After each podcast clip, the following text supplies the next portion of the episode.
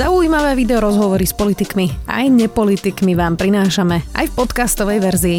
Moje meno je Zuzana Kovačič-Hanzelová. Vítajte pri relácii Rozhovory ZKH v audioverzii. Z funkcie riaditeľa Národného ústavu detských chorób ho odvolal minister Krajčí bez toho, aby sa s ním vôbec stretol. Vo funkcii ho nahradil lesník Peter Magát. Minister zdravotníctva tvrdí, že je to profesionál s manažerskými zručnosťami. Denník plus jeden deň zatiaľ upozornil, že ministrom ho zrejme spája viera a Peter Magát sa netají, že je konzervatívnym voličom Kresťanskej únie. Viac už s odvolaným riaditeľom Ladislavom Kuželom, vítajte. Dobrý deň, prajem, ďakujem za pozvanie. Pán Kužela, stále platí, že ste sa teda s ministrom videli len uh, cez televíznu obrazovku? Samozrejme, ešte aj odtedy teda, ako samozrejme do odvolania platí a odvolania vlastne taktiež sme s pánom ministrom sa nestretli, nevideli. On teda na tlačovke po vašom odchode povedal, žiadny osobný rozhovor nenahradí číselne verifikovateľné ukazovatele. To povedali na tlačovke a potom dodali faktom že štátne nemocnice za minulý rok dosiahli nové rekordné zadlženie viac ako 177 miliónov eur. Odvolaní riaditeľia nemocnic stratili moju dôveru a ďalej naznačil, že má teda nulovú toleranciu k korupcii. V tomto z týchto vymenovaných vecí ste sa niekde našli? V ani jednom. Môžeme začať to korupciu, ja som to už aj povedal. Ako celé naše vedenie, to znamená rada riaditeľov, čiže aj medicínska riaditeľka, ekonomicky a ja jednoznačne, ako ak niečo pán minister má, nech, nech to ukáže, nech s tým vyjde, pretože naozaj my máme tie zrkadlá, ako sa hovorí, čisté, vieme sa tam pozrieť, pretože sme to robili tak najlepšie, ako sme len vedeli. A inými slovami, od bodu nula, keď som tam nastúpil, tak každého, keďže som prišiel z privátu, som sa snažil naučiť, aby spravoval nemocnicu pizzu ako vlastnú špajzu, doslova do písmena. To znamená, nenakúpil tri salámy, ale len jednu salámu, lebo tie dve sa mu pokazia a tak ďalej. Čiže to je ľudovo povedané, ale teda vrátim sa k tomu dôležitejšiemu, lebo tam tie čísla aby, aby mali ľudia predstavu. Každý rok nemocnica predkladá plán hospodárenia. Ten plán hospodárenia sa skladá z rôznych položiek, nákladových typu platy, lieky, špecializovaný zdravotný materiál a tak ďalej. A na konci dňa vám vyjde z tohto predpokladané číslo, ako skončíte. Číslo 1 Eh, všetky, teda drvivá väčšina fakultných a štát, teda štátnych koncových nemocníc, aj univerzitných, žiaľ končia v strate pre to opakované nedofinancovanie. Čiže inými slovami, zdravotné poisťovne žiaľ neplatia vám v takej miere za výkony, ktoré robíte, aby to pokrylo celé tie náklady. Čiže e, skrátene poviem, transplantácia kostnej drene. Ako jediný sme to robili u detí. E, keď pacient išiel do zahraničia, v zahraničí mu poisťovňa preplatila ten istý výkon, čo my robíme, sumou 250 tisíc eur. My sme dostali za to okolo 50-60 tisíc eur. Čiže žiadny kúzelník na svete vám neurobí z tohto e, plus. Hej? To znamená, strata bude, kým sa toto financuje financovanie nezmení. B je ale k tomu plánu náspäť. Každý rok sme ho tvorili kvôli tomu, aby sme naozaj reálne odhadli tieto nepriaznivé príjmy v spolupráci s tým, že naozaj je tu jeden platový automat, to znamená každým rokom rastú platy, čiže zákonite vám aj stúpa táto položka a napriek tomu sa nám podarilo každým rokom tento plán nielen dodržať, ale ja napríklad, keď som nastúpil do nemocnice, tak uh, platová položka tvorila zhruba 80-90 uh, vlastne cel, cel, celých nákladov, ktoré išli z nemocnice von. Momentálne nemocnica sa hýba niekde na úrovni 65-67%, čiže aj toto sme kompletne, ako sa hovorí, ozdravili, čiže preto k tým číslam a už len posledné, vlastne tam bolo povedané, že neplatili sme sociálnu poisťovňu. Opäť, keďže Uh, nie je to financovanie dobré, uh, všetky vlády to vedeli, tak preto sa diali tie oddlžovania. Ono to bol nesystémový krok, nebolo to dobré, nebolo to, uh, dá sa povedať, koncepčné, ale Oddlženie bolo o tom, že gro týchto nemocníc, my sme neboli jediní, čo sme neplatili sociálku, gro nemocníc preto to neplatilo, pretože komu budete neplatiť? Zamestnancom nedáte na výplaty? Nedáte za lieky? Nedáte za špeciálny materiál? Alebo urobíte zápočet štát štátu? Čiže inými slovami, opačne, keby ja som sa pozeral manažersky na to, kto ako hospodaril s tým malým množstvom peňazí, ktoré dostal z poisťovní, tak ten, ktorý by toto neurobil, tak skôr toho by som pokarhal, pretože tam... Skúste mi povedať, uh-huh. že veľa sa diskutuje presne o dofinancovaní a stratách nemocníc. Prečo sa súkromným nemocniciam darí hospodariť bez straty a tie štátne sú naozaj každý rok v niekoľko 100 miliónovej strate? Hej, hej, tam je to hrozne jednoduché opäť.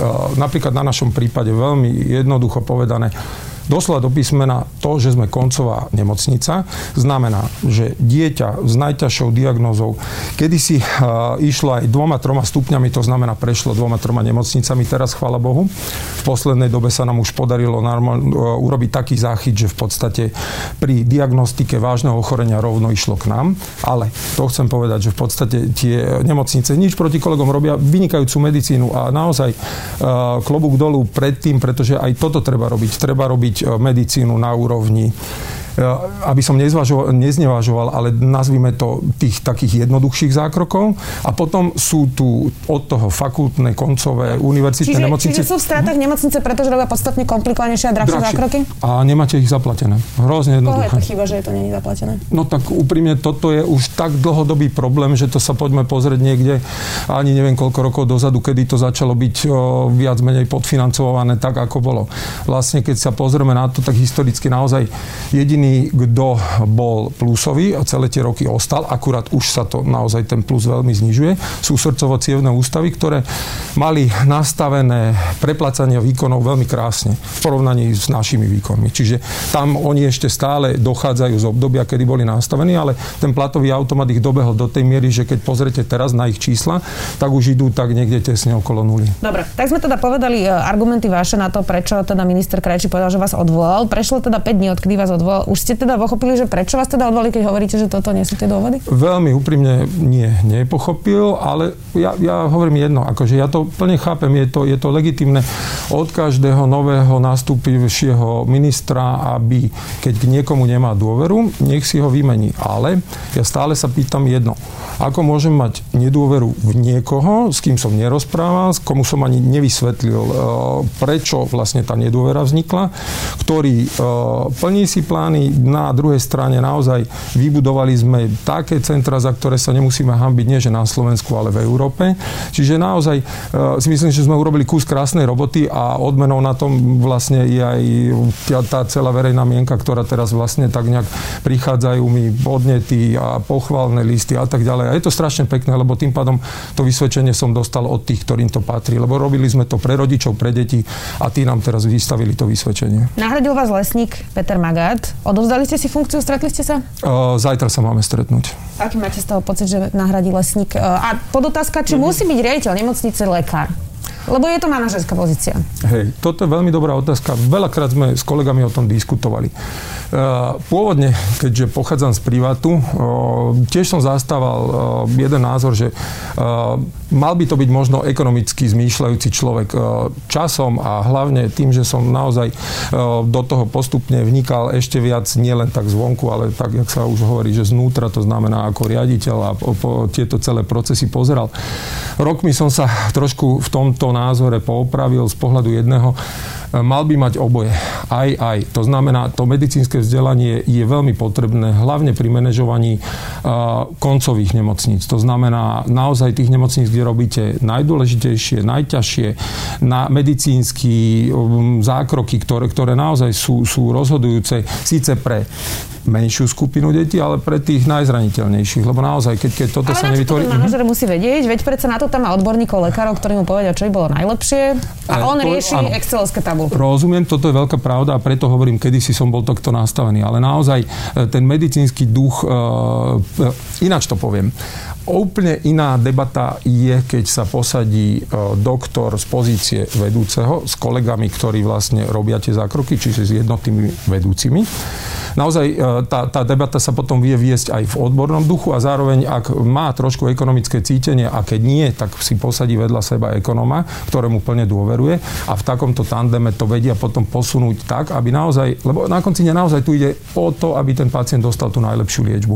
A preto si myslím, časom ten názor som poopravil, že na čele týchto ozaj najšpičkovejších zariadení by mali byť skôr lekári ako ekonomovia. Minister povedal, že teda pán Magat tam je zatiaľ dočasne, kým sa nevypíše výberové konanie. Už ste sa rozhodli, či sa prihlásite do výberového konania v prípade, že ho vypíšu? Určite nie, pretože uh, opäť je to hrozne jednoduché. Keď vám niekto takto verejne vyjadrí nedôveru po tom všetkom, čo vlastne sme urobili, na druhej strane, jak som povedal, ja už to vysvedčenie, chvála Bohu, som dostal a je krásne a naozaj touto cestou ďakujem všetkým, pretože dodnes deň sa ľudia ozývajú, píšu, na ulici ma zastavujú a to je pre mňa to najkrajšie vysvedčenie. Na druhej druhej strane naozaj toto cestou aj by som chcel všetkým mojim kolegom poďakovať, pretože je to jeden prekrásny tým, ktorý, ktorý funguje ako hodinky, je fantastický, tak ja len, ja len pevne držím všetky palce, aby, aby sa nenarušilo to jeho fungovanie z pohľadu napredovania, lebo tam sú nachystané také cesty, ktoré naozaj môžu zmeniť manažovanie detského pacienta na úroveň ozaj roku 2020, tak to je len celá moja prozba, aby kolega pokračoval v tom. A... Zažili ste štyroch ministrov, ministerku Zvolensku, ministra Číslaka, Druckera a Kálausku, teraz minister Krajčí. Aký bol medzi nimi rozdiel? No jeden zásadný. Všetci predchodcovia plus minus, niekomu to trvalo týždeň, niekomu dva, ale v priebehu prvého mesiaca si zvolali všetkých riaditeľov zdravotných, hlavne týchto koncových štátnych nemocníc. Vždy, vždy, teda, vždy, každý jeden, každý jeden.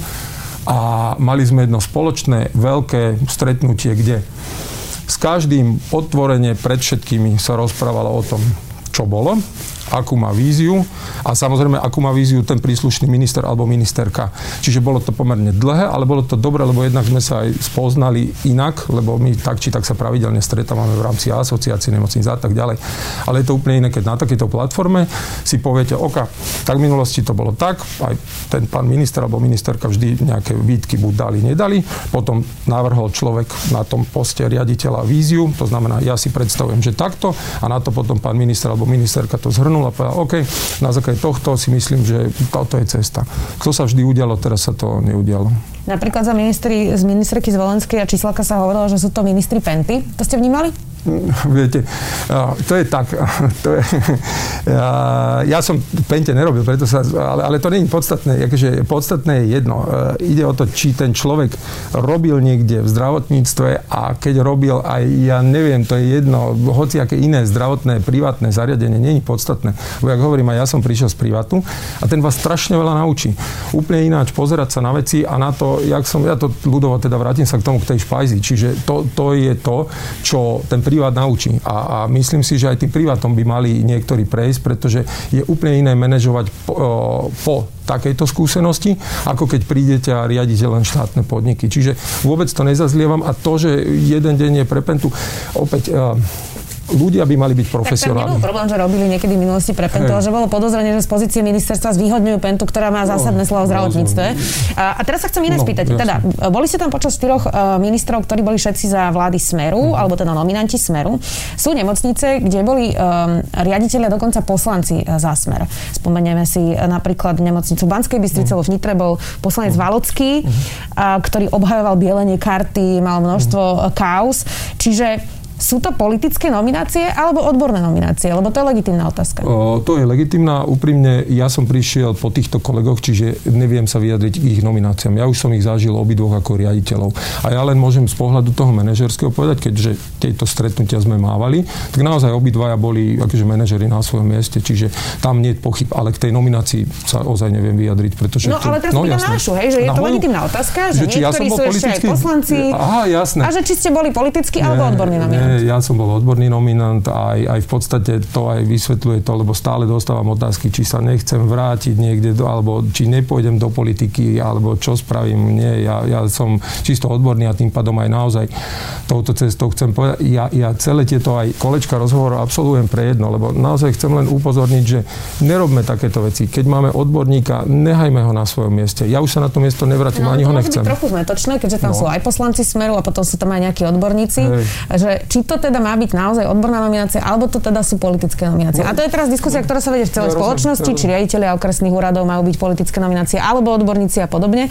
Vy si myslíte, že minister by tam mal mať ľudí primárne odborníkov, alebo primárne, ktorým dôveruje rozumiem. a na ktorých sa môže spolahnúť? Rozumiem plne. Úprimne, veľmi jednoducho povedané, keď chce, aby fungovalo toto zdravotníctvo a pevne verím, že chce, tak to musí byť odborná nominácia. Bodka. Pretože to nebude fungovať. Proste môže byť najlepší kamarát, môže byť najlepší, neviem, predstranický príslušník, ale to nenahradí tú odbornosť nikdy. Proste bohužiaľ. Čiže inými slovami, toto je tak špecifická oblasť, že keď si ju začneme takýmto spôsobom ničiť, tak to nikto nenapraví. Vy ste ešte prednedávno mali konflikt pre operáciu uh, Lukáša, ktorý mal teda nádor na mozgu. Rodičia si vybrali na operáciu druhu, teda Juraja Štenia, neurochirurga. On chcel operovať vo uh. svojej klinike a teda to je asi 200 metrov vzdialené a teraz ste sa vadili o to, že či ho môžu previesť alebo nemôžu previesť. Spätne, keď sa na to pozriete, nebola to chyba, že ste sa takto mediálne vadili s e, pánom Šteňom a že to naozaj vyzeralo, že si tu nejaké uh. nemocnice naozaj sa si hája, že kde sa teda ten zákrok ako keby udeje a že to nie je v najväčšom záujme pacienta? Uh, spätne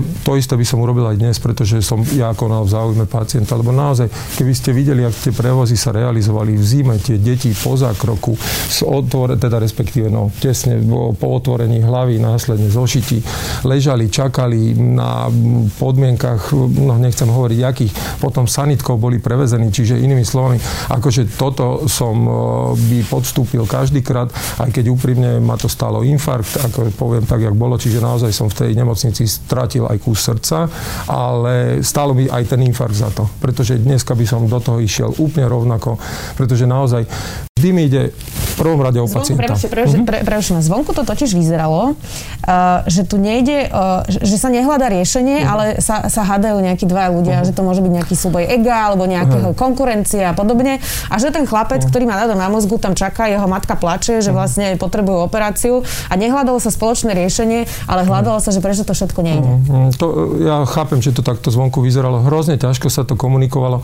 Je to veľmi zložitá téma, hlavne keď druhá strana zatiahne rodičov do sporu, ktoré, ktorí naozaj, my sme s nimi sedeli denno, denne, čiže naozaj oni, to, to proste... Mm, Ináč poviem, nepatrilo to na tú úroveň, ktorej to bolo komunikované, čiže skrátim, vrátim sa k tomu. Určite by som jednoznačne to urobil znovu a dokonca možno ešte razantnejšie, rýchlejšie, ale, ale jednoznačne si za tým stojím aj stať budem. Pretože tie deti, vidíme, pardon, len skúsenosť nám ukázala, teraz keď sme to robili u nás, naozaj všetko je o mnoho jednoduchšie, bez komplikácií. Tie deti sa neposielajú do zahraničia, však pre Boha, tam niektorí čakali len kvôli tomu, že kým si našli kolegovia odvedla čas, to, to tak nemôže byť. Proste teraz nemáme čakačky, tie deti sú riešené hneď. Ehm, keď je problém, tak si prizývame problém, kolegov zo zahraničia.